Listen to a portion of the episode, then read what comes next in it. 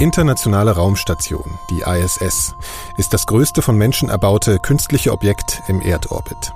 Sie umkreist unseren blauen Heimatplaneten in einer Höhe von 400 Kilometern und mit einer Geschwindigkeit von rund 28.000 Kilometern pro Stunde. Das sind 7,6 Kilometer in der Sekunde.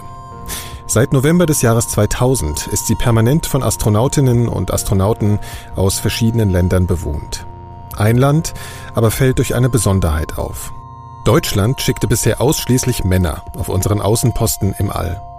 Um diesen Zustand zu ändern und die erste deutsche Frau ins All zu schicken, formierte sich die Initiative Die Astronautin. Das Ziel ist es, in Zusammenarbeit mit Partnern aus Wissenschaft und Wirtschaft, eine der zwei Finalistinnen eines langen Auswahlverfahrens auf eine unabhängige Forschungsmission zur ISS zu schicken. Eine der beiden Finalistinnen, Susanne Randall, ist heute in meiner Sendung zu Gast. Herzlich willkommen zu den Elementarfragen. Mein Name ist Nikolaus Seemack. 10, 9, ignition sequence start. 6, 5, 4, 3, 2, 1, 0. All engine running. Liftoff. We have a liftoff. 32 minutes.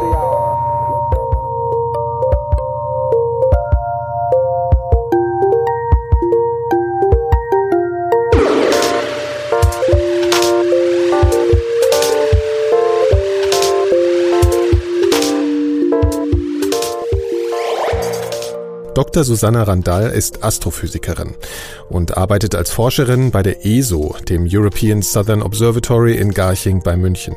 Dort habe ich sie vor kurzem besucht und war ziemlich beeindruckt von der Atmosphäre vor Ort. Im Gebäude der ESO fühlt man sich selbst ein wenig wie auf einer Raumstation. Das Gebäude verfügt über ein angeschlossenes Planetarium und Besucherzentrum und ist für Raumfahrt und Weltrauminteressierte definitiv ein sehr inspirierender Ort. Zu Beginn habe ich Susanne Randall gefragt, ob ich sie, da sie ja bereits vor einiger Zeit mit dem Astronautinnen-Training begonnen hat, nun eigentlich schon als Astronautin bezeichnen darf. Also wir bezeichnen uns jetzt im Moment als Astronautin Trainees. Ähm, Astronaut wird man tatsächlich erst, wenn man im Weltraum war. Da gilt eine Untergrenze von 100 Kilometern. Also wenn man über 100 Kilometer von der Erdoberfläche wegkommt, dann kann man sich als Astronaut bezeichnen, dann war man im Weltraum. Also das war ich jetzt noch nicht, deswegen sage ich Astronautin Trainee. Okay. Ähm, und wann kam denn das erste Mal? Ich meine, die Frage kam wahrscheinlich schon tausendmal in tausend Interviews, aber man hat doch sicher irgendwann das erste Mal, erinnert man sich daran, welchem Alter man das erstmal davon geträumt hat, äh, zu den Sternen zu reisen, ist vielleicht übertrieben, aber ins Weltall oder in den Weltraum zu fahren. Ja, das war, also ich erinnere mich tatsächlich gar nicht mehr daran, wann das genau war. Das war schon immer mein Traum soweit ich denken kann. Mich hat der Weltraum immer schon fasziniert. Ich habe als zwei, dreijährige immer schon den Mond total fasziniert angestarrt, erzählen mir meine Eltern. Ähm, das ging dann weiter. So mit acht, neun habe ich dann im Kölner Stadtanzeiger, damals, ich komme ja aus Köln, ähm, so ein Schwarz-Weiß-Foto gesehen vom Phobos. Das ist ein Mond vom Mars. Und äh, das war ein ganz, ganz schlechtes Schwarz-Weiß-Foto, mega schlechte Qualität. Also heutzutage würde man da überhaupt nichts äh, Besonderes dran finden. Aber für mich war es das erste Mal, dass ich wirklich verstanden habe, okay, es gibt etwas außerhalb von all dem, was ich kenne, kenne von diesem Planeten. Und man kann sogar hinfahren. Diese Raumsonde, die ist ja wirklich hingefahren zum Phobos. Und das war für mich so eine Erleuchtung irgendwo, dass ich gedacht habe, oh, das ist so toll, da will ich auch hin. Und dann wollte ich zum Phobos und ähm, oder generell auch in den Weltraum einfach. Und gab es auch popkulturelle Geschichten, also Serien, Filme, Bücher oder war das gar nicht so ein Ding, was gleich eher so diese also wissenschaftliche also, ja, Ebene? Ich habe äh, wissenschaftlich überhaupt nicht. Also das mit der Wissenschaft kam sehr, sehr viel später. Ja, ich meine, auf Basis von was ist was Büchern oder sowas, keine Ahnung. ja, als, als Kind war es, also bei mir vor allem dieser Explorationsgedanke. Das war immer dieses weit weg. Ich wollte auch mal Piratin werden. Ich wollte halt immer nach Amerika. Ich wollte mit dem Schiff fahren, fremde Welten entdecken. Das war eher so dieser Gedanke als der Wissenschaftsgedanke, der mich als Kind angetrieben hat. Also Abenteuer. Genau, Abenteuer, das war es eigentlich. Mhm. Und klar, ich habe jetzt Star Trek und so auch mal geguckt, aber jetzt nicht besonders intensiv. Also mhm. ich denke, wie jede andere Jugendliche auch. Ich habe mal ein paar Folgen mitgenommen, klar, ich habe mir die Filme gesehen, aber das war es auch. War denn die, ähm, die, die äh, berufliche Ausrichtung, also war das gleich so eine Ausrichtung, war das gleich so ein Ding, ich mache was, was das eventuell ermöglicht oder zieht sich das wirklich wie so ein roter Faden durch? Weil es ist ja Astronomie geworden. Also mhm, insofern ist es ist ja, Astronomie geworden. Ja. Und also roter Faden würde ich nicht sagen, vielleicht eher so eine gestrichelte Linie mit einigen Unterbrechungen. Ähm, also ich fand einfach immer das Weltall toll. Und ich wollte Astronautin werden, ich wollte mir aber auch die Sterne angucken. Also ich wollte einfach alles übers Weltall wissen. Äh, und das ist vielleicht der rote Faden bei mir eher. Also in der Jugend habe ich dann jedem erzählt, oh, ich werde die erste Frau auf dem Mars. Das habe ich wirklich jedem gesagt, der es hören wollte oder auch nicht. Äh, und irgendwann haben mir dann alle gesagt, ja, ja, du spinnst und hier und ähm, werd mal realistisch. Und dann habe ich halt irgendwann gedacht, okay, das ist jetzt nicht wirklich ein Karrierezweig, worauf man hinarbeiten kann, ähm, Astronautin zu werden. Dann mache ich halt jetzt die Astronomie, weil das interessiert mich ja auch und das kann man studieren. Das ist so ein anständiger Beruf, den man auch lernen kann. Ähm, dann mache ich halt das. Aber der ist nicht so abenteuerlich im Sinne vom Praktischen, oder? Also, also tatsächlich eigentlich schon. Okay. Was mich halt immer gereizt hat, war das Reisen ähm, also unbekan unbekannte Welten, unbekannte Länder, unbekannte Orte entdecken. Und ähm, ein Riesenvorteil für mich bei dem Astronomiestudium war, dass wir auch viel gereist sind. Also die Observatorien sind ja oft an exotischen Orten. Da ist das Wetter immer schön. Deswegen stehen da auch die Teleskope. Ähm, das heißt, ich war schon in also in der Bachelor- und Masterszeit war ich auch schon in Südafrika zum Beispiel an einer Sternwarte. Mhm. Ähm, also war das schon irgendwo auch dieser Abenteuergedanke, dass ich dank der Astronomie und dank dieser Wissenschaft dann auch reisen kann und an ungewöhnliche, spannende Orte komme. Man muss dir dazu sagen, äh, du hast in London studiert, ne? Mhm. Und äh, Astronomie eben nicht wie hier in Deutschland erstmal Physik und ganz genau. man ist da glaube ich schneller in der Praxis auch mal drin. Genau. Oder? Und das, das war für mich auch, das war für mich der Hauptgrund, ja. nach England ja. zu gehen. Mhm. Ähm, genau, ich hätte hier halt einfach erstmal Physik studieren müssen, hätte mich dann irgendwann spezialisieren können. Und da, ich war am University College London, äh, also in London, die hatten da direkt auch eine Sternwarte. Also wir waren in der ersten Woche direkt schon an der Sternwarte und hatten da auch praktische Module. Und natürlich haben wir auch die ganze Theorie, die ganze Physik und Mathematik auch natürlich lernen müssen. Aber für mich war dann immer dieser Antrieb, dass wir dann einmal in der Woche in die Sternwarte fahren und das dann auch alles umsetzen praktisch und uns auch den Himmel anschauen. Mhm. Wie waren da so die Durchmischung zwischen äh, weiblich und männlich zu dem Zeitpunkt, also gleich in dem Studium? Ja, da war es so, es ging eigentlich. Ich würde sagen, wir waren 20 bis 30 Prozent Frauen in der Physikabteilung. Also wir hatten viele Kurse natürlich auch einfach mit den Physikstudenten gemeinsam. Ähm, da waren weniger Mädels, das ist mir dann auch aufgefallen, ähm, aber es waren schon genug dabei, dass ich mich jetzt nicht irgendwie alleine gefühlt habe ähm, oder als Exotin gefühlt habe oder so. Es war eigentlich sehr, sehr angenehm. Mhm. Ähm, jetzt müssen wir natürlich einen großen Sprung machen. Ich komme mhm. dann später nochmal so ein bisschen auf die Ausbildung. Ähm, wann gab's, wann war dieser erste Moment, wo du gemerkt hast, hey, das ist vielleicht echt eine Option, dass ich da mal hochkomme? Also für Mit der Astronautensache. Ja. ähm, ich würde sagen, das war, als ich dann unter den sechs Finalistinnen war, ähm, vor einem Jahr ja, von der Astronautin. Ja schon, dann, dann bist du ja schon eine Finalistin. Aber es, ja. es gab doch sicher so einen Tag oder so ein, vielleicht nicht einen Tag, aber so einen Moment, wo du dachtest, hey, es gibt da jetzt wirklich die Möglichkeit, dass das vielleicht eine Option ist. Ich meine, selbst viele Astron Astronomen oder Leute, die das gerne hätten, die, die kommen ja nicht mal in die Nähe wahrscheinlich, oder ist doch wohl so. Nee, und also Astronomie ja. hat auch mit Raumfahrt null zu tun. Also wirklich ja, gar nichts. Äh, das ist auch jetzt nicht irgendwie mhm. eine Voraussetzung. Mhm. Ähm, alle sagen, ah, du bist den Sternen ja schon ganz nah, dann macht das ja auch irgendwie Sinn. Das ist überhaupt nicht so. Also ähm, man kann eigentlich aus jeglicher Wissenschaft, Naturwissenschaft in diesen Astronauten-Trainee-Zweig äh, hineingehen. Ähm, ja, man ja. muss da nicht unbedingt Astronomie ja. gemacht haben. Ja. Aber was war der erste Schritt, der es dir ermöglicht hat, dass du überhaupt in die Nähe kommst und dass du jetzt da bist, wo du bist und dass es wirklich eine Option ist? Kannst du da sagen, was so die Weiche gestellt hat, wo du gesagt hast, so das mache ich jetzt, weil dann gibt's vielleicht diese Option? Nee, ich habe mein Leben eigentlich nicht darauf ausgelegt. Also es war immer im Hinterkopf ein bisschen, aber für mich war das einfach so unrealistisch die ganze Zeit hinüber, einfach weil die Chancen ja so gering sind. Mhm. Das ist ja Wahnsinn. Ähm, ich hatte mich bei der ESA auch beworben, bei der letzten Ausschreibung 2008, 2009. Ähm, da haben sich dann irgendwie 10.000 Leute beworben. Ich bin dann auch in die erste Runde gekommen, was schon mal gut war. Ähm, bin dann aber leider nicht weitergekommen, weil ich mich auch nicht vorbereitet habe, muss man fairerweise dazu ah, ja, okay. sagen. Sehr blöderweise habe ich okay. mich nicht vorbereitet. Warum? Keine ähm, das war, ich war einfach naiv. Ähm, ich war gerade in München angekommen, ich war mhm. frisch verliebt, da gab es irgendwie andere Sachen. Ich habe gedacht, entweder man kann die Tests oder man kann sie nicht. Mhm. Das war so meine Einstellung da. Und ähm, dem war natürlich nicht so. Und dann bin ich gnadenlos durch diese ersten Tests durchgefallen. Mhm. 10.000 Bewerber gab es. Ja. Ähm, genau, und die haben ungefähr 1000 zu den ersten Tests eingeladen und am Ende haben sie dann sechs äh, Astronauten ausgewählt, beziehungsweise jetzt wird Matthias Maurer ist ja nachnominiert worden. Der okay. kommt ja auch aus diesem Kader. Okay, und was waren das für Tests? Alles durch die Bank? Also ich meine, ich kann mir vorstellen, dass es natürlich irgendwie naturwissenschaftliche Sachen sind oder mhm. äh, technische Dinge, mhm. aber was waren Sachen, die dich Gab es Dinge, die dich überrascht haben, die abgetestet wurden? Ja, also beim Ja. ersten Mal auf jeden Fall. Ähm, klar, man musste halt äh, Mathe, Physik, Basics eigentlich können, Mhm. Kopf rechnen, was auch total unterschätzt wird, weil das mache ich jetzt in meinem Job nicht jeden Tag. Also ich habe ja einen Computer und äh, Codes und Taschenrechner zur Not. Also ich rechne eigentlich nichts im Kopf. Mhm. Kopfrechnen musste man relativ viel machen und dann einfach generelle kognitiven Tests wie Gedächtnis, Aufmerksamkeit, Konzentration, numerisches Denken. Also ein ganz besonders schlimmer Test für mich, das war räumliches Denken. Äh, da musste man so einen Würfel sich vorstellen, also man muss sich das vorstellen. Und dann hat einer angesagt, okay, dieser Würfel hat oben ein Kreuz.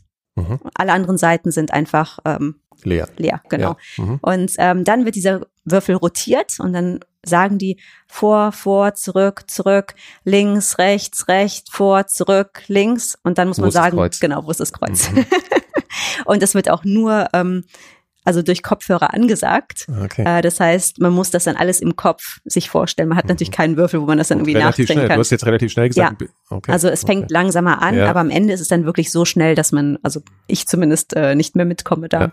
Kann man sich eigentlich vorstellen, dass das sinnvoll ist, wahrscheinlich im All sowas Ja. äh, potenziell Ja, zu können. genau. Aber solche Tests kann man wahnsinnig gut trainieren. Und das Mhm. war mir halt nicht klar. Ich habe gedacht, entweder man kann es, man hat es drauf oder man Mhm. hat es halt nicht drauf. Ah ja, okay. Ähm, und das Ja. kann man wahnsinnig gut trainieren. Und das ist auch der Grund, warum ich jetzt bei der bei der zweiten Auswahl dann durch diese Tests gekommen bin. Ich wusste ja, was mich erwartet. Ja. Ähm, das waren sehr, sehr ähnliche Tests Mhm. ähm, beim zweiten Mal. Und diesmal habe ich mich dann wirklich wochenlang akribisch darauf vorbereitet. Mhm.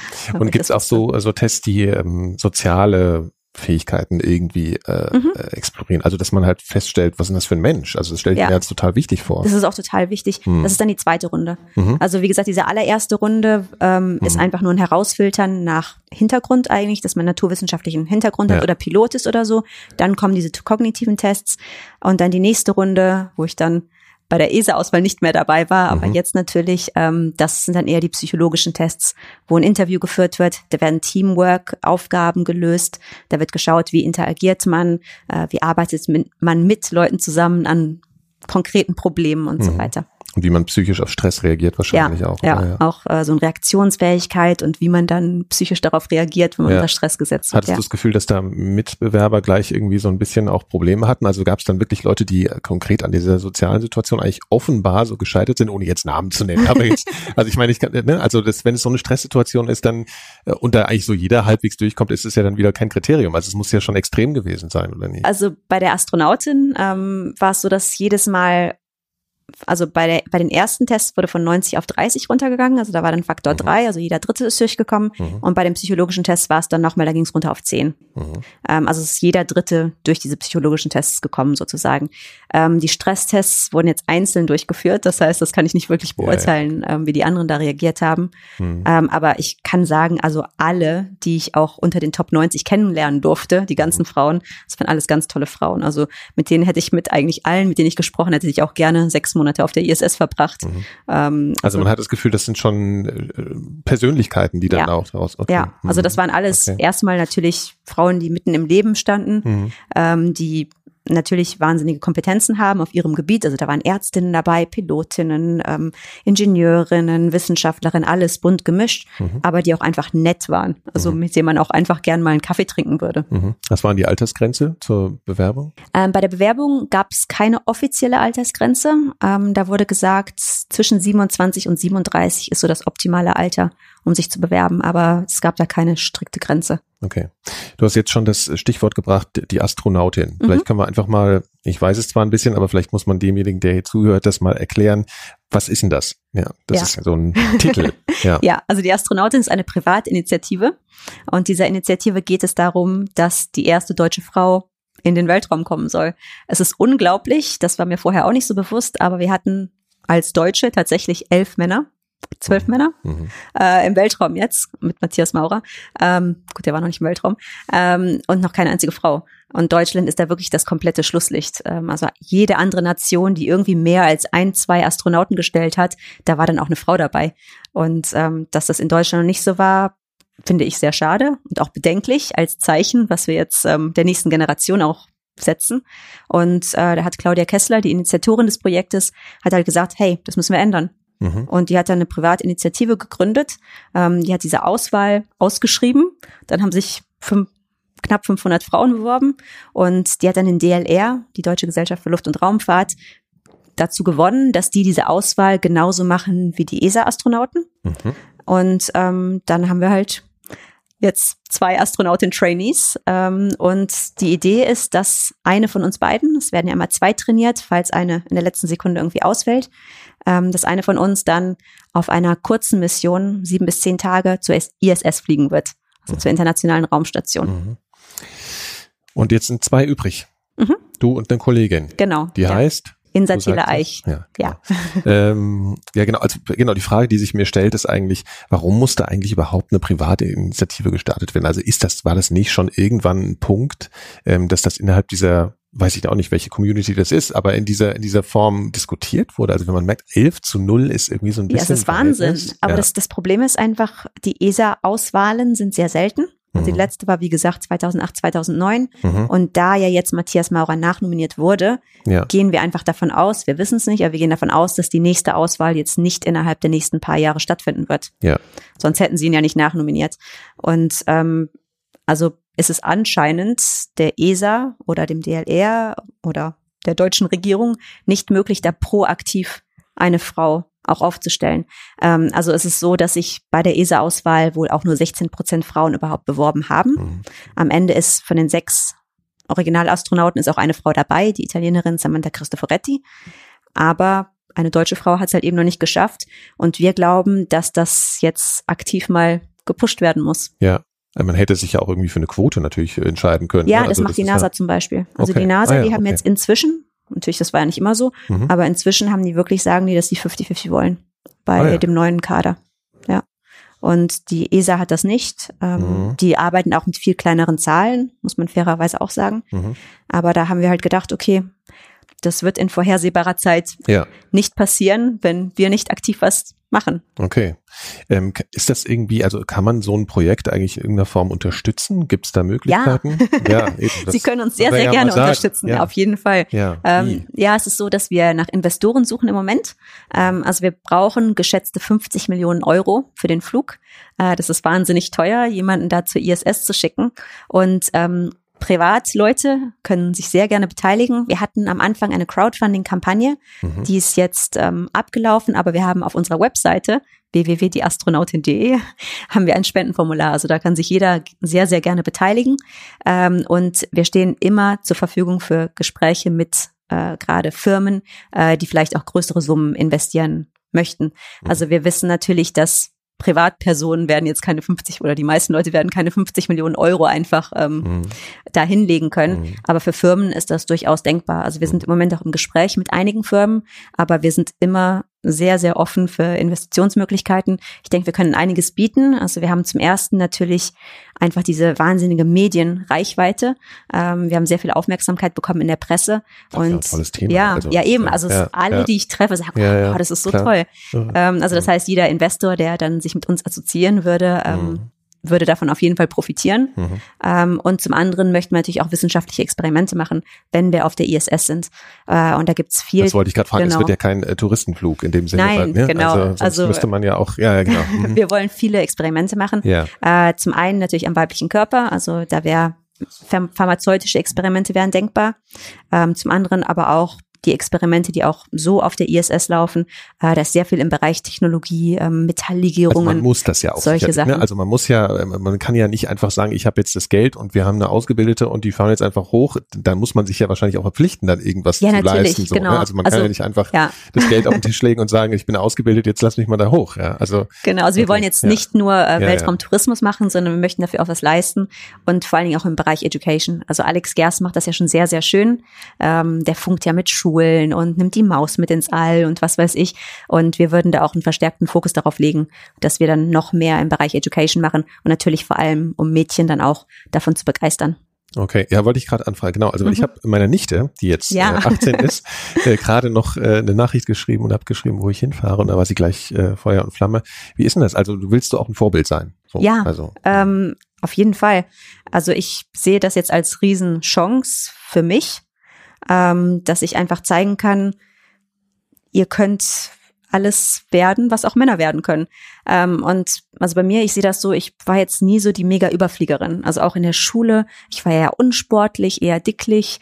Ähm, ich hatte in Physik eine vier bis zur zehnten Klasse. Also ich war jetzt Mittel, also Durchschnitt würde ich sagen, ähm, immer in der Schule. Und das Schönste, was mir an meiner Aufgabe jetzt halt gefällt, ist, wenn ich Schulmädchen sehe, achte, neunte Klasse, die sagen mir, oh, ich will so gern Astronomin werden oder Astronautin und ach, ich bin so schlecht in Mathe und Physik und ach, dann weiß ich nicht und, mm, und soll ich dranbleiben oder oh, es ist, ich kann nicht das, weiß ich nicht und dann sage ich mhm. denen, ey, hört zu, wenn ihr dranbleibt, natürlich muss man dann irgendwann arbeiten daran, mhm. ähm, aber bleibt dran und warum sollte es nichts werden? Also nur weil du jetzt in der achten Klasse vier stehst in Physik, heißt das nicht, dass du das nicht kannst. Äh, das ist auch oft, weil der Lehrer, äh, weil das irgendwie nicht passt. Ja, also, oder weil man vielleicht auch, also ich meine, ich kenne das selbst, wenn ich auf was Lust habe oder ein Ziel genau. habe, dann mache ich Sachen einfach viel eher als so ein abstraktes Auswendiglernen, was ja, einem genau. nicht reizt. Und in dem Alter ist das ja sowieso nochmal eine andere Sache, hat man vielleicht andere Sachen im Kopf auch. Ja. Ähm, wie stehen denn jetzt ganz konkret mal überrissen die Chancen, dass das klappt? Also wir haben einmal dieses, einmal die Finanzierung mhm. und was noch? Ja, also im Moment ist unsere Baustelle wirklich die Finanzierung. Ähm, also uns fehlt ein Großteil der 50 Millionen. Äh, also, wann muss das zusammen sein? Wir haben jetzt keine wirkliche Deadline. Mhm. Ähm, also dadurch, dass wir sowohl Insa als auch ich das in Teilzeit machen, mhm. ähm, haben wir jetzt keinen riesigen Druck. Das muss bis zu dem Datum stehen, sonst fällt alles aus. Aber natürlich werden wir irgendwann, also wir haben jetzt gesagt, gegen Ende 2019 werden wir dann mal schauen, wie es aussieht und wie weit wir mit der Finanzierung gekommen sind mhm. und dann nochmal überlegen, ähm, wie oder ob wir jetzt dann weitermachen. Ähm, aber ich bin relativ zuversichtlich, dass wir bis dahin einige Sponsoren oder Investoren an Land mhm. ziehen werden. Mhm. Ähm, und ich denke, wenn die ersten Investoren kommen, wenn wir die erst, erste Million so, zusammen so haben, Domino-Effekt genau, und alle dann wird auf. das auf ja. jeden Fall funktionieren. Ja. Also die erste Million ist auf jeden Fall die schwierigste. Okay. Und ähm, wenn die Finanzierung steht, dann steht auch fest, dass eine mitfliegt? Ja. Oder woran hängt mhm. das? Ist, das ist das Ding. Dann fliegt eine von euch beiden mit. Ja, also wir sind in Gesprächen im Moment. Ähm, wir bauen ja keine eigene Rakete, ja. sondern wir fliegen bei jemandem mit. Ja. Und im Moment äh, sind wir in Gesprächen. Also wir haben von den Russen Angebot, die sind im Moment sehr, sehr teuer, weil die ein Monopol haben. Die sind ja im Moment die einzigen, die Menschen zur ISS fliegen. Ähm, das heißt, die sind sehr, sehr teuer. Aber es kommen jetzt hoffentlich Ende des Jahres, das ist zumindest so angesagt, SpaceX und ähm, Boeing mit dem Starliner, mhm. die amerikanische Flüge dann auch bemannt zur ISS anbieten werden. Und wir waren jetzt im Mai in den USA, haben mit beiden Anbietern geredet. Mhm. Ähm, wir haben von denen jetzt auch schon Angebote. Ähm, und im Moment liegt es dann daran, dass wir halt die, das nötige Geld dann auf den Tisch legen müssen. Mhm. Äh, aber die haben beide Interesse bekundet, ähm, mit uns dann da okay. zu fliegen. Und eine Kooperation mit der NASA, ist das nicht denkbar? Oder? Ja, die NASA, die fliegt im Moment ja selber nicht. Also im Moment sind die Russen die einzigen, die fliegen. Die NASA hat jetzt einen Vertrag mit SpaceX und mit Boeing.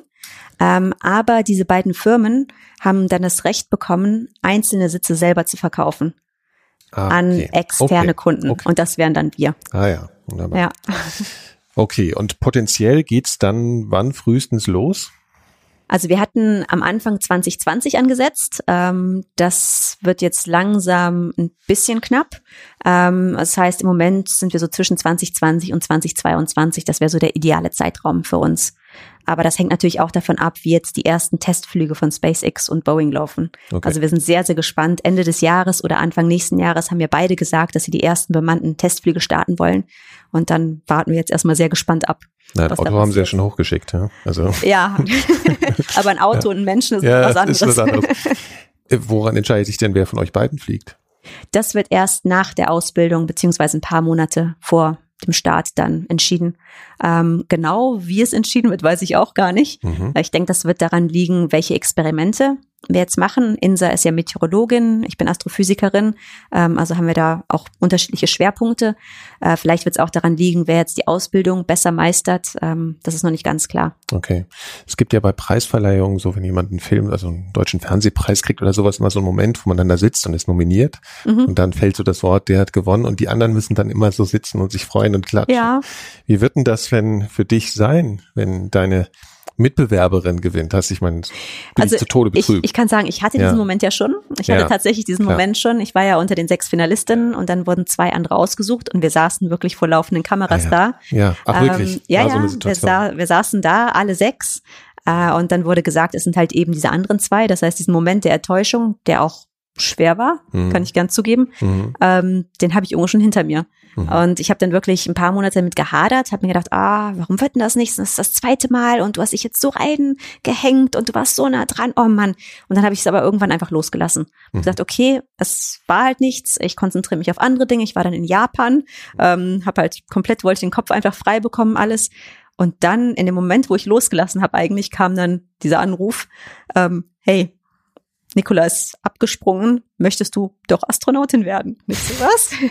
okay, ja, da haben wir klar. ja so einen Schlüsselmoment eigentlich, oder? Also ja, Aber deswegen, also ich denke, ich bin da jetzt schon gewappnet. Für mich ist jetzt alles okay. eigentlich sowieso schon okay. Bonus. Ist schon äh, genau. Kühe sozusagen.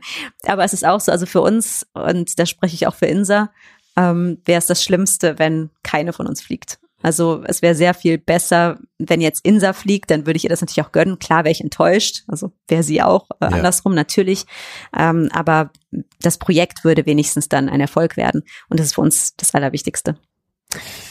Astronautentraining, da bist du jetzt schon drin. Hast gesagt, du bist Teilzeit Astronautin Trainee. Das ist so ein genau. super Titel eigentlich. Teilzeit. Ähm, was machst du denn da jetzt alles? Also du hast eben schon erzählt, als ich hier ankam, dass du jetzt gerade Flugtraining mhm, gemacht hast. Genau. Heute. Äh, ja, ja also das heißt, im Moment, beide vom Flughafen eigentlich gerade so. ja, genau. Ja. Im Moment ist ähm, das Flugtraining der Hauptteil. Also wie gesagt, ich bin Teilzeit Azubi-Astronautin, könnte man auch sagen. Okay. Ähm, das heißt, ich mache das alles in 30 Prozent meiner Zeit. Ähm, und im Moment ist wirklich der Flugschein die Hauptkomponente. Ich habe jetzt vor einem Monat angefangen. Ähm, das wird wahrscheinlich so vier Monate dauern, denke ich. Mhm. Ähm, das heißt, ich büffle fleißig Theorie für den Flugschein. Da ist sehr, sehr viel Theorie äh, und mache natürlich dann auch jetzt die praktischen Stunden und praktische Übungen. Das ist klassischer Pilotenschein. Also genau, das ist ein PPL. Ich mache mhm. das ganz normal bei der Flugschule Jesenwang. Das ist hier in der Nähe von München mhm. draußen und ähm, ich lerne da jetzt so eine kleine Cessna fliegen. Ja, nicht schlecht. Ja, das ja, macht mir total also, ich meine, Spaß. Das ist ja sowieso, also da kommen ja sowieso so viele Sachen dazu. Also das ist jetzt erstmal das Ding. Jetzt mhm. nochmal so für mich die Frage. Man sitzt doch eigentlich in einer Rakete und fliegt da hoch. Wieso brauche ich denn da einen Flugschein? Ja, es, es geht gar nicht darum, dass ich jetzt ähm, die Rakete fliegen kann. Das ja. würde ich sowieso nicht. Okay. Ähm, da gibt es einen Kommandanten, der dann speziell darauf trainiert ist, die Rakete zu fliegen. Das sind meistens Testpiloten, mhm. äh, die wirklich sehr, sehr viel Erfahrung da haben. Mhm. Es geht einfach darum, diese 3D ähm, Welt zu kennen und sich auch auf viele Sachen gleichzeitig koordiniert konzentrieren zu können, darauf zu achten, dass der Luftraum frei ist, dass man genug Gas hat, dass man hoch genug ist, dass man nicht abdriftet, ähm, einfach diese Kompetenzen zu entwickeln. Mhm. Dafür schon Erfahrung zu sammeln, eigentlich mit Bewegung durch genau. den Raum irgendwie. Genau, also man ist ja natürlich im 3D-Raum ja. da auch ja. unterwegs, ja. Ähm, aber also das Schwierigste finde ich, dass man sich auf so viele Sachen gleichzeitig konzentrieren muss. Und das muss man natürlich nachher im Weltraum auch. Mhm. Ähm, da ist die Bewegung natürlich auch schwieriger oder ungewohnter als jetzt auf der Erde, weil man ja die Schwerelosigkeit hat. Ja. Und man muss dann aber tausend Sachen gleichzeitig machen, äh, irgendwie Anweisungen bekommen, dann eine Checklist durcharbeiten und gleichzeitig hier irgendwas schrauben und machen und tun. Und das trainiert man beim Flugschein jetzt. Ähm, und dann gibt's ja auch noch ganz viele andere Dinge, die du noch machen musst. Also ich, mhm. ich kenne das nur so, so Zentrifugen, da wird man dann im Kreis gedreht, was ich mir ja. alles wie, wie reine Folter vorstelle. Ehrlich gesagt, was hast du denn davon schon gemacht und was droht dir denn dann? Also ich finde, diese Sachen sind ja die coolsten Sachen. Ja, ja gut. ja, ja.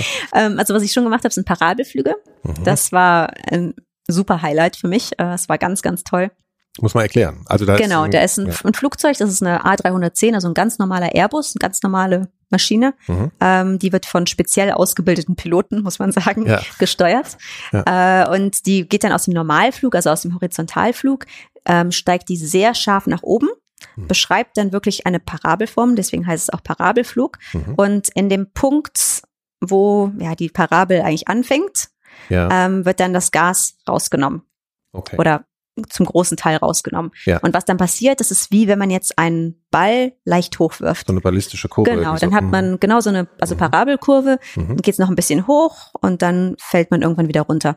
Ähm, und in dieser Phase, wo man fällt, ist man im freien Fall und hat man dann die Schwerelosigkeit. Äh, und es ist eigentlich mit keinem Gefühl auf der Erde was ich sonst gehabt habe, zu vergleichen. Ja, also mir reicht ja schon, wenn ich beim Hügel fahre, irgendwie mit dem Taxi. Ja, das ist auch ganz kurz schwerelos. Ja. ja, ja, genau. Nur nicht ganz so schwerelos vielleicht. Wie war das, äh, die Erfahrung? Also, also es war toll. Es war wirklich, ich, ich habe es mir vorher vorgestellt, ein bisschen wie beim Tauchen. Mhm. Äh, also ich, ich bin auch schon mal getaucht und da ist man ja auch im 3D-Raum und äh, ist ein bisschen schwerelos. Aber der große Unterschied ist, dass man halt das Wasser nicht hat. Also man kann nicht schwimmen. Und die Leute versuchen dann am Anfang immer zu schwimmen. Reflexbewegung oder was? ja, genau. Nee, weil man denkt, Okay. also man ist wirklich dann hilflos, wenn man jetzt nicht sich irgendwo festhält Ja. oder irgendwo drankommt, Ja. hängt man da einfach Ja. und kann sich nicht bewegen. Also, Also- es gibt, also das ist ja so, also das heißt, man macht so Abstoßbewegung und das bewirkt aber nichts, weil Nee, man kein Material außer, hat, außer, man genau, also so- wenn, ja. wenn man natürlich irgendwo Klar. drankommt, klar, ja, dann stößt man Aber- sich ab. Mhm. Und dann geht's auch sehr, sehr schnell. Da muss man aufpassen, dass man nur ganz leicht sich irgendwie abstupst, weil man sonst direkt irgendwie auf die andere Seite des Flugzeugs knallt. Okay. Ähm, aber die Bewegungsfreiheit ist schon, also man gewöhnt sich dran. Aber am Anfang ist es schon sehr ungewohnt. Und deswegen haben die dann halt auch so Security-Leute dabei, natürlich bei dem Flug, die dann aufpassen, dass die Leute sich da nicht Ja. verletzen. Ja. Das dauert, glaube ich, jede, jede äh, Phase dauert 22 Sekunden, ne? genau, also die Schwerelosigkeit ist 22 Sekunden. Äh, die ganze Parabel dauert anderthalb Minuten ungefähr. Mhm. Man hat dann vorher und nachher immer eine Phase, wo man ganz schwer wird, also wo man in den Sitz so reingedrückt wird, wenn es halt ganz steil hochgeht und wenn wieder abgefangen wird.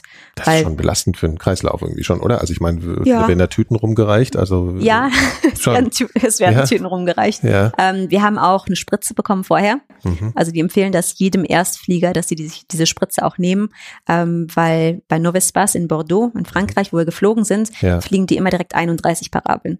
Also das heißt, wenn dir nach fünf Parabeln schlecht wird, dann schlecht. nicht an, weil dir schlecht ist. Nee, Dann musst dann du das halt durch. noch durchhalten. Oh Gott.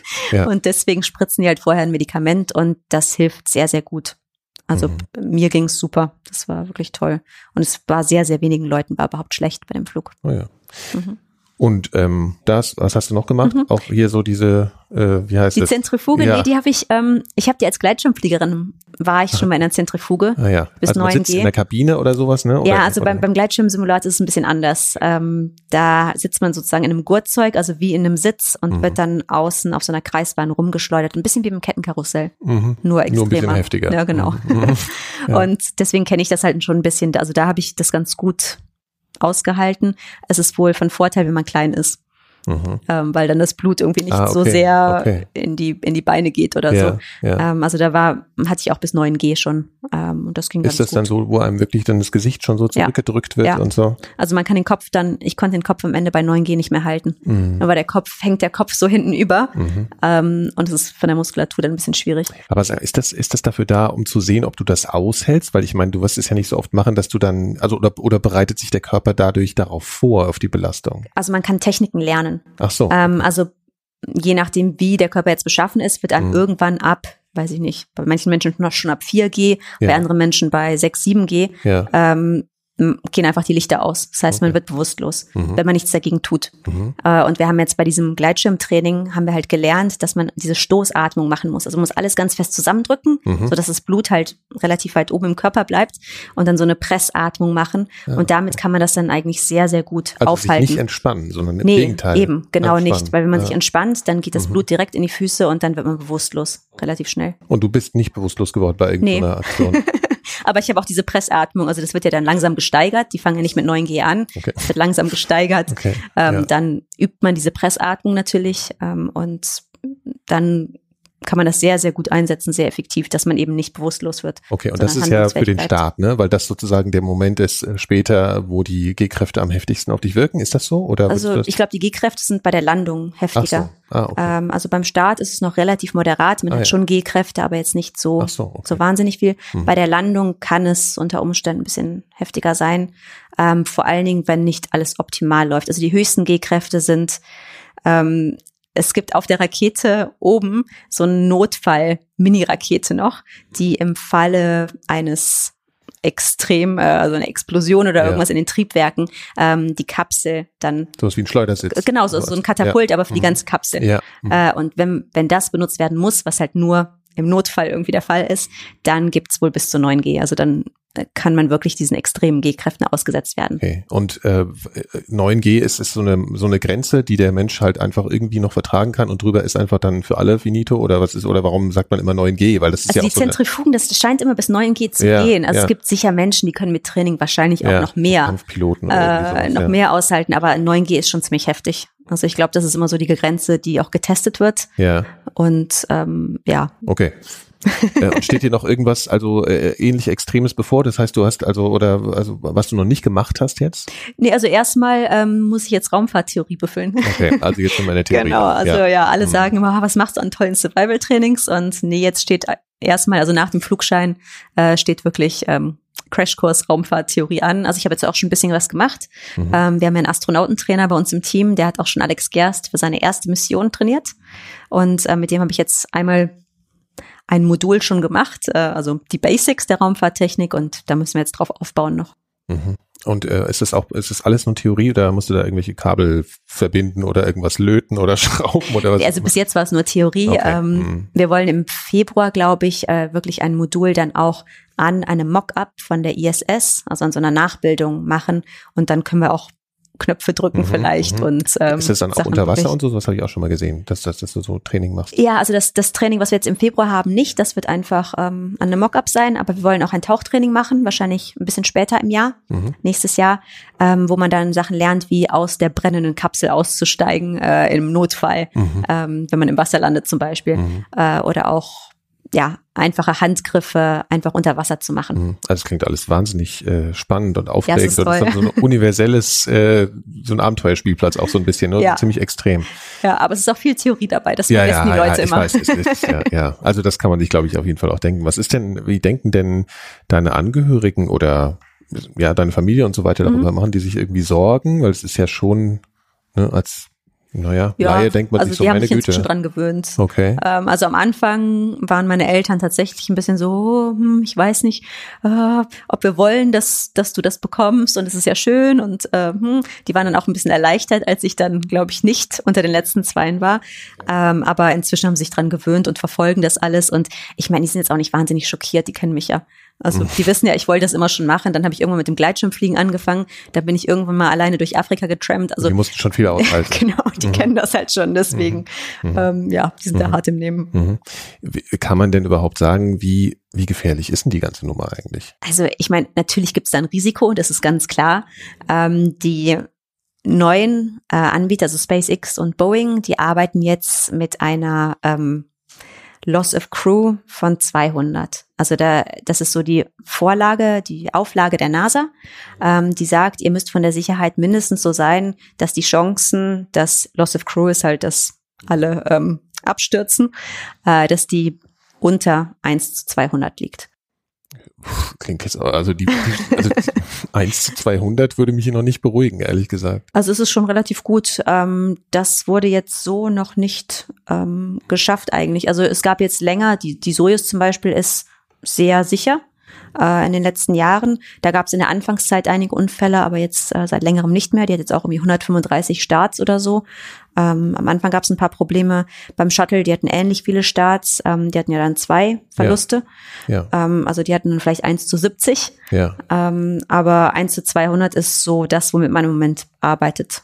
Also okay. das soll Okay, aber das ist sozusagen wirklich, also man muss sich schon klar machen, das ist ein Wagnis, weil es Natürlich. nicht vergleichbar ist mit irgendeinem irgendeiner Verkehrsverhältnis. Also wenn ich jetzt Flugzeug fliege, ich weiß gar nicht, was da eins zu was weiß zu ich sechs Millionen oder ja, sowas. sowas genau, also ja, es ist schon ganz extrem anders. So. Also ja, der, natürlich, ja. es ist was anderes, ob man jetzt in den Weltraum fliegt oder ja. nach Mallorca naja, in den Urlaub. Ja, ja, klar, aber es war einfach klar. klar sozusagen natürlich diese zwei diese zwei Unfälle. Ähm, war das ein Kriterium, über das du nach, also wo hast du darüber nachgedacht, will ich mich dem aussetzen oder war an welch oder hast du sicher mal, aber an welcher Stelle? Sehr, sehr spät, ähm, weil wie mhm. gesagt, ähm, ich habe bis zur letzten Phase, also mit den sechs Finalisten, ja. habe ich überhaupt nicht gedacht, dass ich irgendeine Chance habe.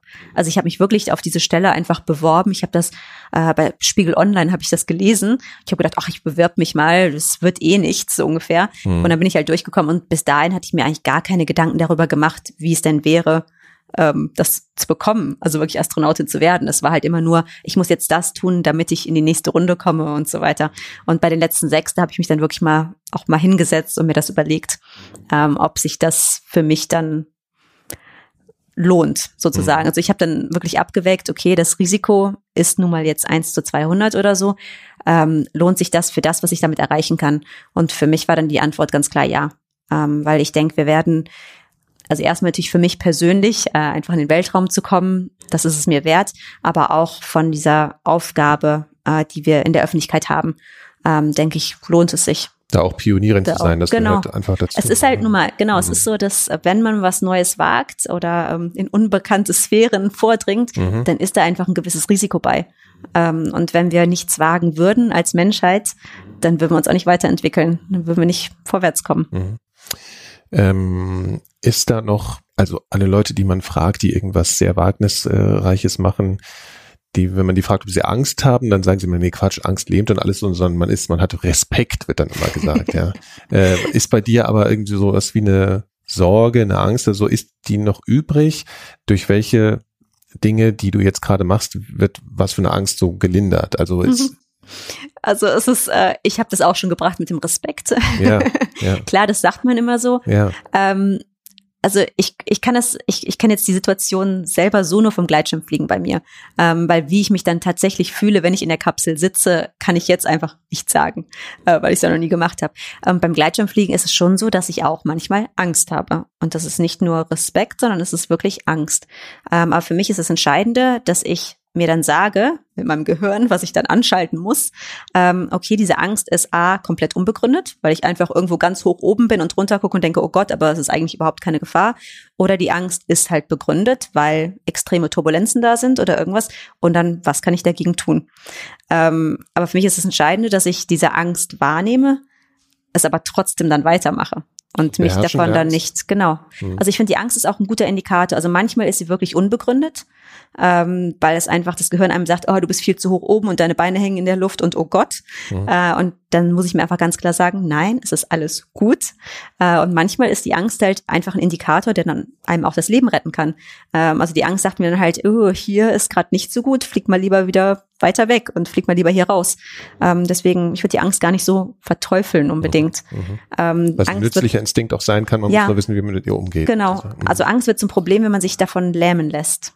Ja, warst du schon mal in, also überhaupt in deinem Leben in einer Situation, wo wirklich so, also wo du in Gefahr warst, sodass du dich daran nochmal so erinnern kannst? Mhm. Also, weil du jetzt gerade gesagt hast mit diesen Turbulenzen. Also auch, auch beim. Gleitschirmfliegen, da hatte ich Ja, ja. einige Situationen, wie ernst die Gefahr jetzt tatsächlich war, ist immer sehr schwer abzuschätzen, Ja, ja, aber klar. definitiv gefährliche Situationen. Also ich bin mal von von einem Gewitter geflogen. Es sah aus, als wenn es noch ganz weit weg wäre, deswegen bin ich dann auch geflogen. Äh, irgendwann habe ich dann gemerkt, oh, es geht nicht mehr runter. Also wenn ein Gewitter kommt, dann ist es so, Auftrieb, äh, dass, oder? genau, dass, dass ein Riesenauftrieb ist überall und es geht einfach nur hoch im Affenzahn. Also mit, ich weiß gar nicht, fünf, sechs Metern pro Sekunde ging es da hoch. Und ich habe gedacht, oh Gott, oh, jetzt hast du wirklich mal Mist gebaut. Ähm, und ich hing da, es ging hoch, hoch, hoch, hoch, hoch, hoch, hoch. Ähm, es gibt da so eine Abstiegshilfe, man kann dann so runterspiralen, dann kommt man normalerweise sehr schnell runter. Das habe ich dann versucht. Und sobald, man kann die Spirale nicht so lange halten, das ist halt das mit den G-Kräften. Deswegen ja, okay. trainieren wir Das das, auch. zu krass, Genau, okay. sonst Mhm. irgendwann merkt man halt, es wird schummrig und dann sollte man ausleiten, weil nicht gut, wenn man da dann bewusstlos hängt. Ja. Und es ging dann sofort wieder hoch. Und ich habe gedacht, oh Gott, oh Gott, oh Gott. Dann habe ich mich irgendwann auf die Stimme meines Fluglehrers besannt, Mhm. der gesagt hat, okay, normalerweise drehen, drehen wir das Kreisen, äh, das Steigen ein. Das heißt, wir haben irgendwo eine Thermik, es geht hoch und dann drehen wir da, weil wir ja hochkommen wollen. Ja, Aber man kann auch Sinken eindrehen. Und dann habe ich gedacht, okay, ich muss jetzt einfach irgendwo hinfliegen. Ich habe mir dann überlegt, wo könnte das sein, wo es zumindest nicht hochgeht. Ähm, und dann bin ich länger rumgeflogen, habe ich irgendwann mal so einen Punkt gefunden, habe ich gedacht, okay, jetzt spirale ich hier dann runter. und du bist während dieser Suche aber immer noch gestiegen, wahrscheinlich ja, sogar noch. Ja, ne? ja. Aber ich habe gedacht, es bringt ja nichts, dann jetzt hier zu bleiben und hier zu spiralen, weil es geht ja so schnell hoch.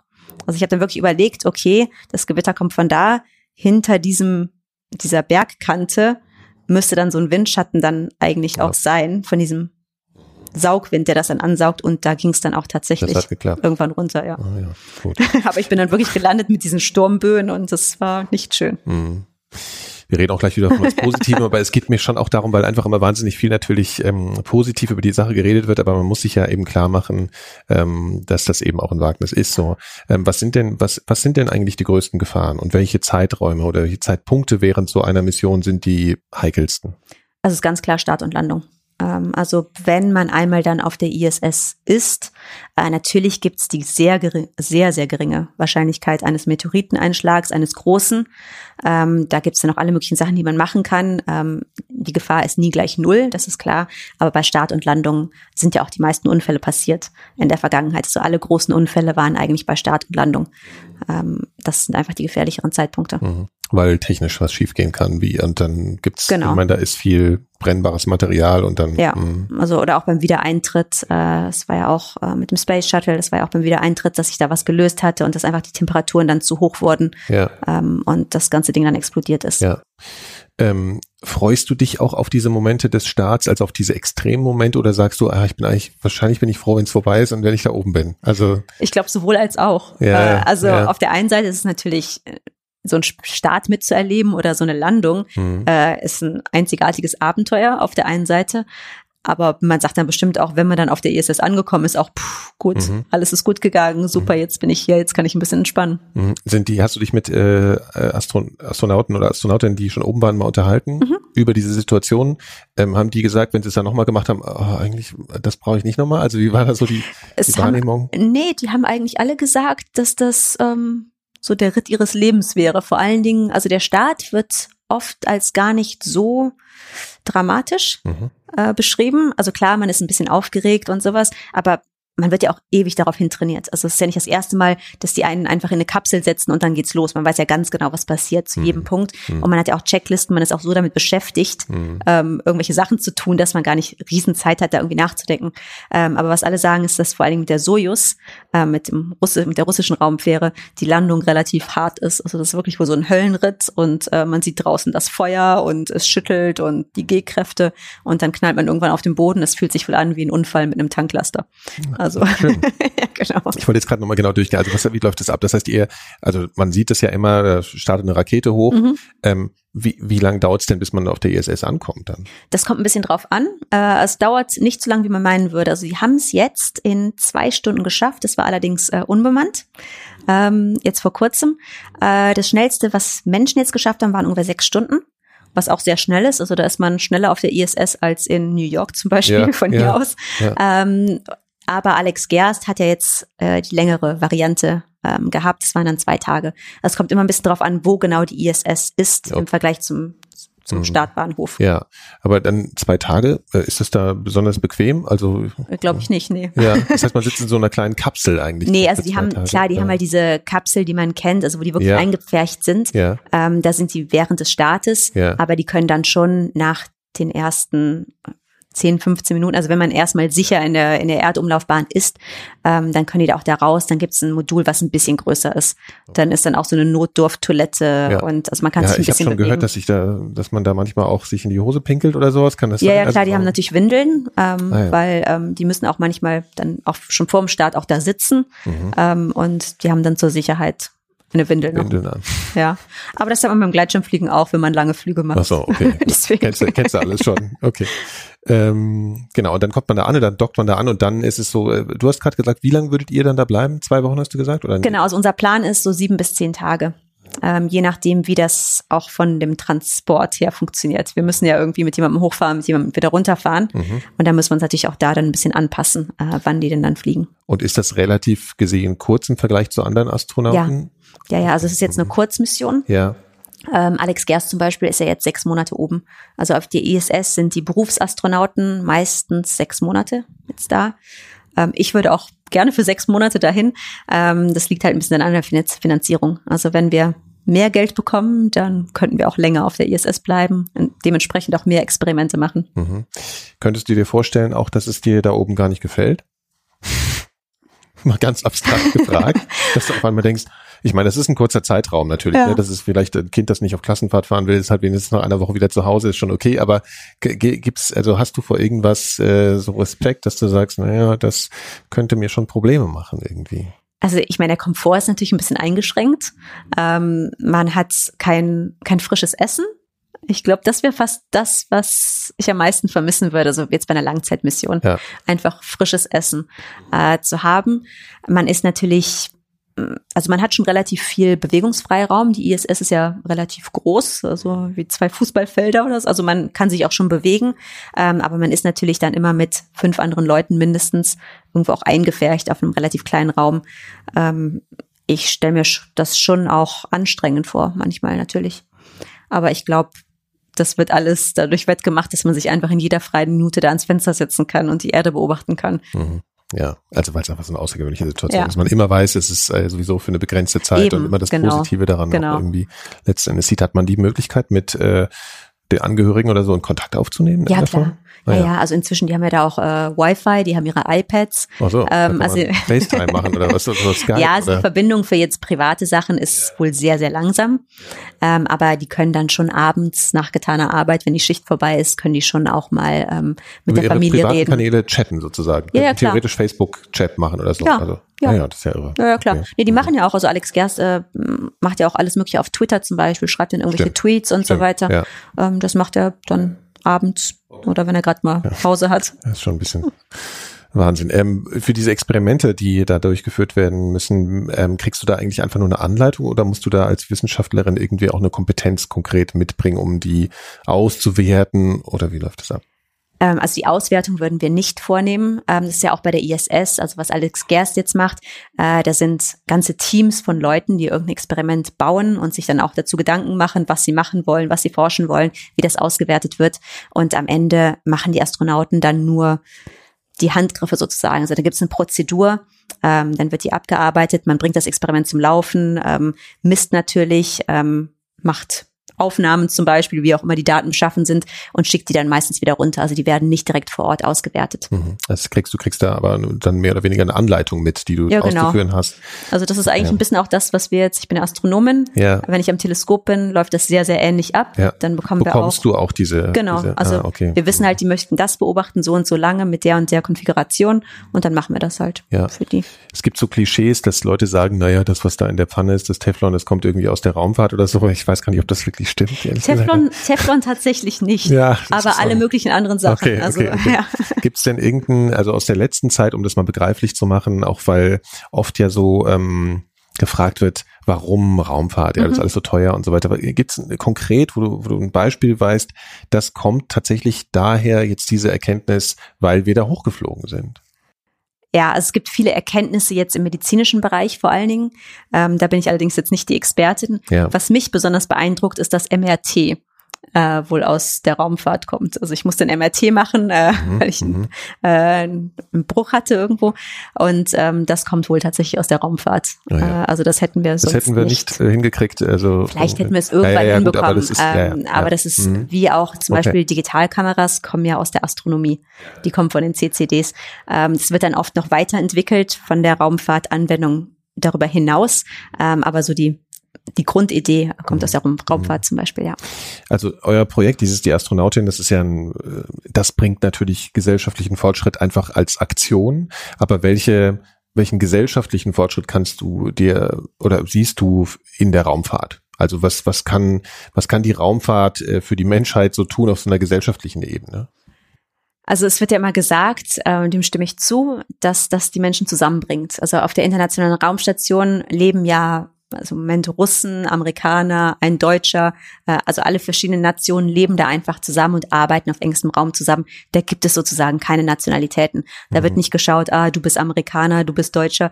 Da wird geschaut, okay, du hast dieses Projekt und das Projekt und daran arbeitet ihr jetzt gemeinsam. Mhm. Ähm, das ist nicht auf die Raumfahrt beschränkt. Das haben wir in der Wissenschaft genauso. Also ich arbeite ja auch jeden Tag mit Leuten aus der ganzen Welt.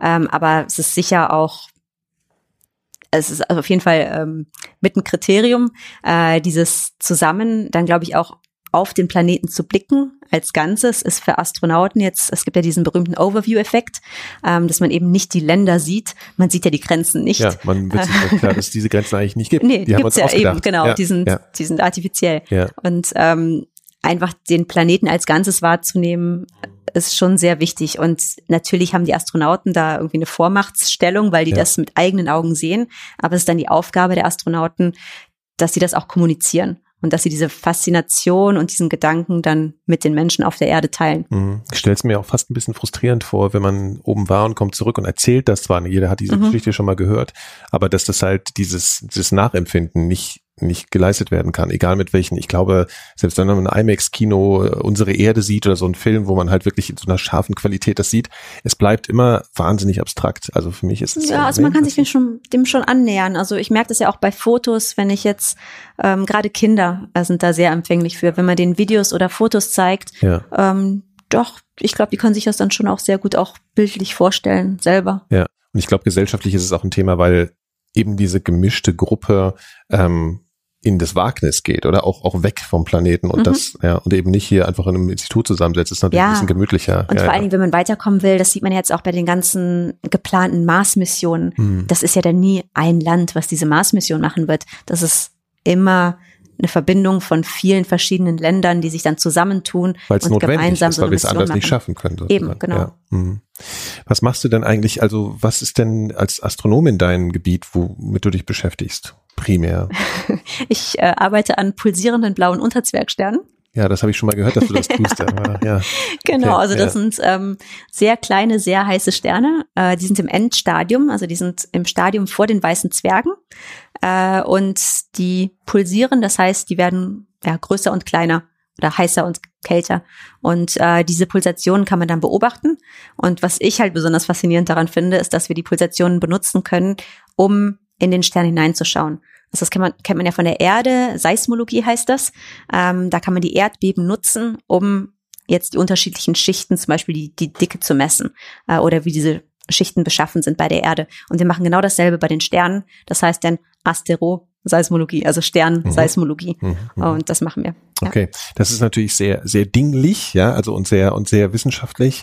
Ähm, und du hast ja vorhin schon erzählt, dass diese Serien und Filme oder was auch immer früher eigentlich mhm. nicht so dein Ding waren. Das heißt, diese eher popkulturell vielleicht äh, geprägten Fragen nach ähm, können wir mal irgendwo weiter hin oder gibt es außerirdisches Leben oder solche Sachen? Ja, da lachst du schon, klar. Ist das, sind das aber, also ich meine, man kommt sich natürlich als Laie immer so ein bisschen dämlich vor, aber das ist ja, der, der Laie denkt über sowas nach und du denkst darüber ja. nach, was im Innern von einem Stern ist, mhm. so, ne? Und denkst dir so als Laie, ja, ist interessant, aber was interessiert mich das eigentlich? Also, also was ähm, äh, gibt, äh, interessieren dich diese, diese romantischen Fragen die des äh, Weltraums ähm, gegenüber eigentlich auch? Oder ist das, ist das was, wo du immer so ein bisschen denkst, naja, also Leute. Es ist ein bisschen schwierig, weil ich bin natürlich schon über die romantische Schiene da reingekommen. Ja. Also ich war wirklich eine typische Astronomin. Ich habe mir den Sternenhimmel angeschaut. Ich hatte da als Kind mein Fernglas, habe die Sternbilder gemalt. Ja. Ich bin ganz klassisch über diese Schiene reingekommen, nicht über jetzt die Physik oder die Chemie, ja. wie andere Kollegen. Ähm, deswegen diese Faszination war immer schon da. Ich habe die jetzt nicht jeden Tag bei der Arbeit. Äh, das ist klar. Also ich, ähm, ich schaue mir da nicht jedes Mal meine Daten an und denke über die großen Fragen des Lebens nach. Ähm, aber also was jetzt gerade Aliens oder so angeht, ich denke, schon, dass es irgendwo Leben geben wird. Äh, das ist ganz klar. Ähm, vielleicht sogar in unserem Sonnensystem. Das wäre dann sehr, sehr einfaches ähm, bakterielles Leben zum Beispiel. Äh, es gibt sicher auch irgendwo. Das würde dich auch nicht mehr überraschen, oder wirklich? Nee, also, nee, nee. Ja. Also jetzt mhm. ähm, auf dem Mars sogar gibt's ja jetzt wieder die Hypothese, dass da in diesen unterirdischen Meeren, dass da eventuell irgendwelche Bakterien leben könnten noch. Ähm, also man hat noch nichts nachgewiesen jetzt äh, im Sonnensystem oder überhaupt irgendwo, aber die Möglichkeit besteht noch. Ähm, es könnten auch andere Zivilisationen existieren, das glaube ich sogar. Die Frage ist, ob die dann so nah an uns sind, dass wir irgendwann mal mit denen kommunizieren können. Hm. Und du glaubst das, weil die Wahrscheinlichkeit so hoch ist, oder was? Ja, weil es gibt ja Milliarden ja. von Galaxien. Ja. Ja. Ähm, also da muss es irgendwo auch eine Zivilisation geben, die es halt weit gebracht hat, wahrscheinlich auch weiter als wir. Mhm. Und wenn man eigentlich mal so rational drüber nachdenkt, ist es ja auch in dieser Menge dann fast schon wahrscheinlicher, dass es das gibt, als ja, dass eben. es das nicht gibt. Oder also die, die, die Vorstellung, dass wir so ein singuläre, total singuläres Ding wären, die ist ja eigentlich fast noch schwerer vorstellbar, oder? In dieser ja, nee, Größe. deswegen, es fragen mich auch mal alle, glaubst du ja. an Außerirdische? Dann sage ich ja, ja, aber nicht jetzt unbedingt, dass die wie in, in Independence Day da mit vorbeikommen, äh, vorbeikommen ja, New York äh, flach, flach machen.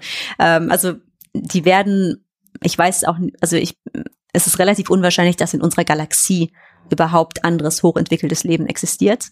Äh, und sobald man dann zur nächsten Galaxie springen muss sozusagen, wird es sehr, sehr unwahrscheinlich, dass man überhaupt mit denen in Kontakt treten kann. Mhm. Was ist denn die Alternative eigentlich, wenn du jetzt das Rennen, ja, verlierst ist jetzt wahrscheinlich der falsche Begriff, aber wenn du jetzt, wenn du nicht hochfliegst, was ist, was ist, was machst du dann? Machst deinen Job einfach weiter? Ja, also ich bin ja jetzt auch noch in meinem Job, ganz mhm. normal. Mhm. Ähm, ich habe auch das Riesenglück hier, dass sie mich unterstützen. Also wenn ich jetzt irgendwie zwei Jahre raus gehen würde, um als Astronautentraining dann Vollzeit zu machen, könnte ich auch meinen Job hier dann einfach weitermachen, ähm, ob es klappt oder nicht. Das heißt, ich habe eigentlich gar keinen Stress. Also ich nehme das jetzt alles mit. Ich lerne fliegen. Ähm, mir macht auch diese Medienarbeit sehr viel Spaß. Ähm, ich denke, ich werde auch in dem Bereich dann weiter was machen, ob es jetzt was wird oder nicht mit dem Flug. Ähm, und wenn ich einmal das Training durchlaufen habe, dann kommen mir vielleicht auch andere Möglichkeiten, noch in den Weltraum zu kommen. Wollte ich gerade sagen. Also es gibt, das ist für dich dann nicht erledigt, so wenn du jetzt nee, da da, sondern also, du sagst halt, du hast ja das Training eben. hinter dir. Also wer weiß, was noch passiert. Alles, genau. Ne? Und also ja. die Raumfahrt öffnet sich gerade sowieso wahnsinnig in den privaten Sektor. Äh, da kommt ja immer mehr. Also jetzt Boeing, SpaceX sind die, die ersten. Ähm, aber es wird immer privater, es gibt immer mehr Initiativen. Ähm, also warum sollte es dann nicht ja. irgendwann später nochmal klappen? Ja. Für das Vorhaben ist das ja irgendwie gut, glaube ich. Aber es, ähm, siehst du das auch kritisch? Also gibt es da auch kritische Punkte darüber, dass das so privatisiert wird? Siehst du das also was ich kritisch sehe, ist, wenn die Raumfahrtagenturen sich jetzt wirklich zurückziehen würden was ich glaube nicht der Fall ist. Ähm, also wir beobachten das, das ist ein bisschen wie auch in der Astronomie lustigerweise. Ähm, bei der ESO ähm, haben wir halt angefangen, äh, die großen Teleskope zu bauen als ESO. Wir haben ja sehr viele europäische Mitgliedstaaten. Ja. Ähm, und einige der Teleskope, die wir halt gebaut haben und auch betrieben haben, sind inzwischen kleine Teleskope geworden, weil die Teleskope ja immer größer werden. Das heißt, die sind jetzt relativ klein. Und da ist es jetzt so, dass wir sagen, okay, da brauchen wir jetzt nicht mehr die ESO, also jetzt nicht mehr diese Zusammenkunft von diesen ganzen Ländern, um das zu betreiben. Das geben wir jetzt einfach an die Universität und die betreibt das dann. Äh, und ich glaube, so wird es in der Raumfahrt auch sein. Das heißt, die NASA sagt sich jetzt, okay, die NASA hat relativ viel Geld und in der Kollaboration mit der ESA und der japanischen Raumfahrtagentur und der russischen.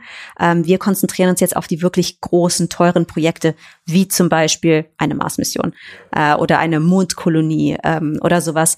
Und die privaten Leute, die dann meistens weniger Geld zur Verfügung haben, die machen dann die, die kleineren Sachen. Also die machen dann vielleicht vermehrt Satelliten, Menschen in die Erdumlaufbahn bringen und so weiter. Mhm. Könntest du dir vorstellen, wenn äh, auch auf eine größere Mission zu gehen, also eben sowas wie, ein, also ob das jetzt in Frage kommt oder nicht, aber so eine längere, so eine Mars-Mission zum Beispiel? Ja, auf jeden Fall. Also ich würde total gerne zum Mars. Ich wollte ja immer die erste Frau auf dem Mars werden, das will ich immer noch. Mhm. Ähm, also bei einer Mars-Mission, sofern sie halt gut geplant ist und solange das Ganze seriös ist natürlich, ähm, wäre ich sofort dabei. Was ich nicht machen würde, ist so eine One-Way-Mission äh, glaube ich. Also es gibt ja dieses Mars One hieß das, glaube ich. Das war so eine Initiative, äh, dass die Leute zum Mars schicken wollten, aber also One Way, ohne Rückfahrticket. Also die sollten um dann sich auf dann dem niederzulassen Mars und äh, genau. aufzubauen und ja. die Ersten zu sein. Genau. Also erstens denke ich, dass, dass es dafür noch zu früh ist. Ich glaube ja. nicht, dass wir da schon so weit sind, dass die Menschen dann lange überleben würden, sozusagen. Ähm, aber ich, es würde mir auch sehr, sehr schwer fallen, einfach diesen Planeten für immer zu verlassen. Ja. Aber diese Fragen stehen ja im Raum genauso wie diese rein theoretisch in der Zukunft diese Generationenraumschiffe oder sowas, mhm. ne, wo man sagen muss, wenn man wirklich weit weg will, mhm. dann müssen da Leute auf, auf Raumschiffe und da ihr Leben verbringen und dann die Nachkommen sozusagen darauf ja. vorbereiten, das weiterzutun und so. Und das ja. sind einfach die einzigen Möglichkeiten, wirklich weite Reise bisher irgendwie da. Ja, natürlich. Und das, das hat die Menschheit ja auch schon oft gemacht. Also, ja, ja. als die Europäer nach Amerika gegangen sind oder ja. was, es war ja auch, so sind ganze Familien losgezogen. Das ist ja dann auch was anderes, glaube ich, wenn man mit der ganzen Familie loszieht und dann sagt, okay, auf in ein neues Leben. Ja. Ähm, das könnte ich mir dann auch vorstellen, aber ich denke, das ist noch in relativ weiter Zukunft. Okay. Ähm, letzte Frage.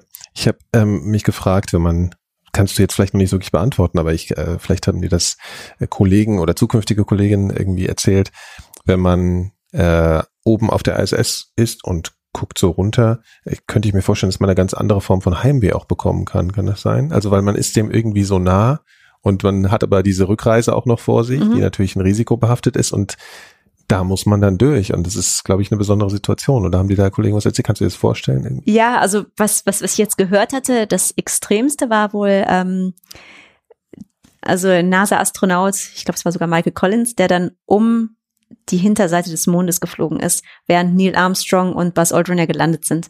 Und der war dann, der hat das gar nicht mitbekommen, der hat die Mondlandung nicht mitbekommen, ja. weil der ja im Funkloch da sozusagen auf der alleine, anderen Seite des Mondes im alleine hm. im Dunkeln in dieser Raumkapsel saß.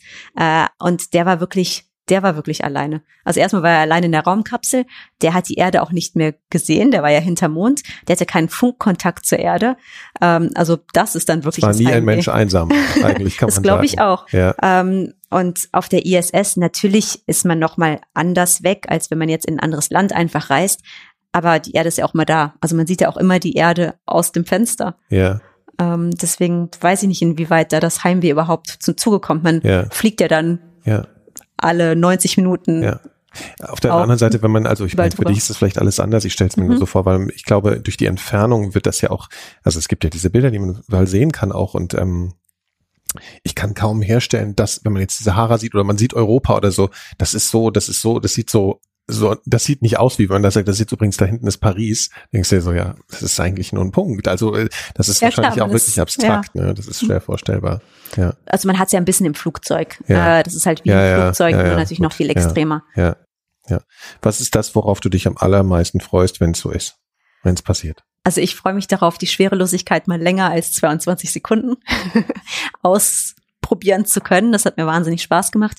Äh, und am meisten freue ich mich einfach darauf, wirklich diesen Overview-Effekt äh, selber auch zu erleben und unseren Heimatplaneten von außen zu sehen. Hm. Das, was alle sagen, was immer genau. das Zentralste ja. ist für alle Astronauten. Ja. Also ich glaube, das ist wirklich das, was einen als Menschen dann auch verändert am meisten. Okay. Vielleicht quatschen wir nochmal, wenn du wieder da bist. Ja, sehr gerne. Vielen Dank.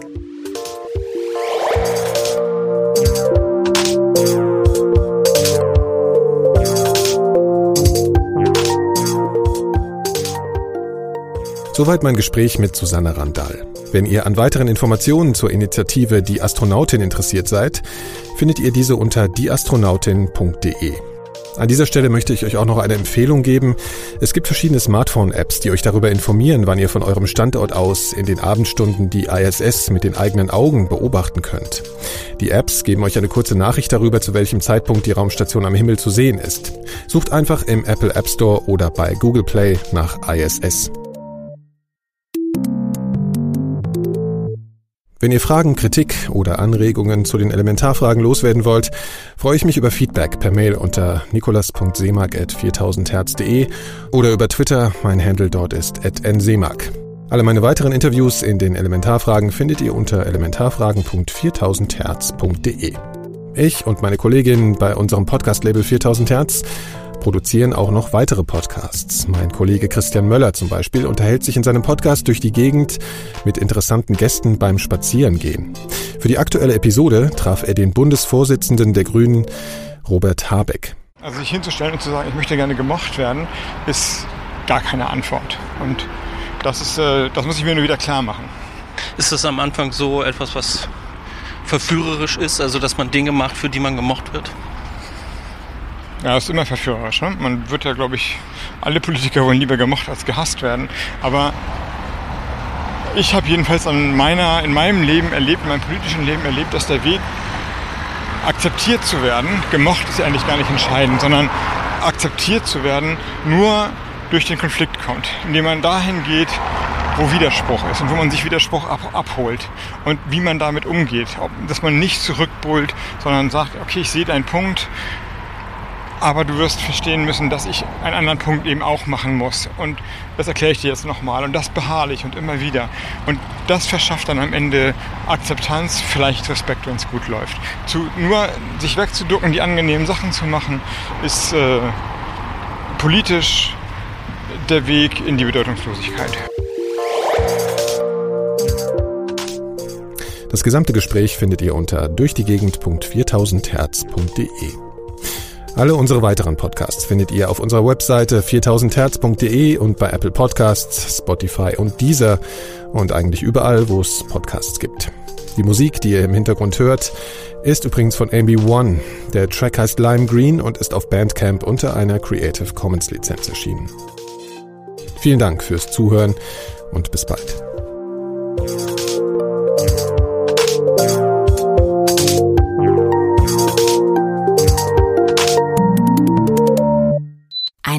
Produktion von 4000 Hertz.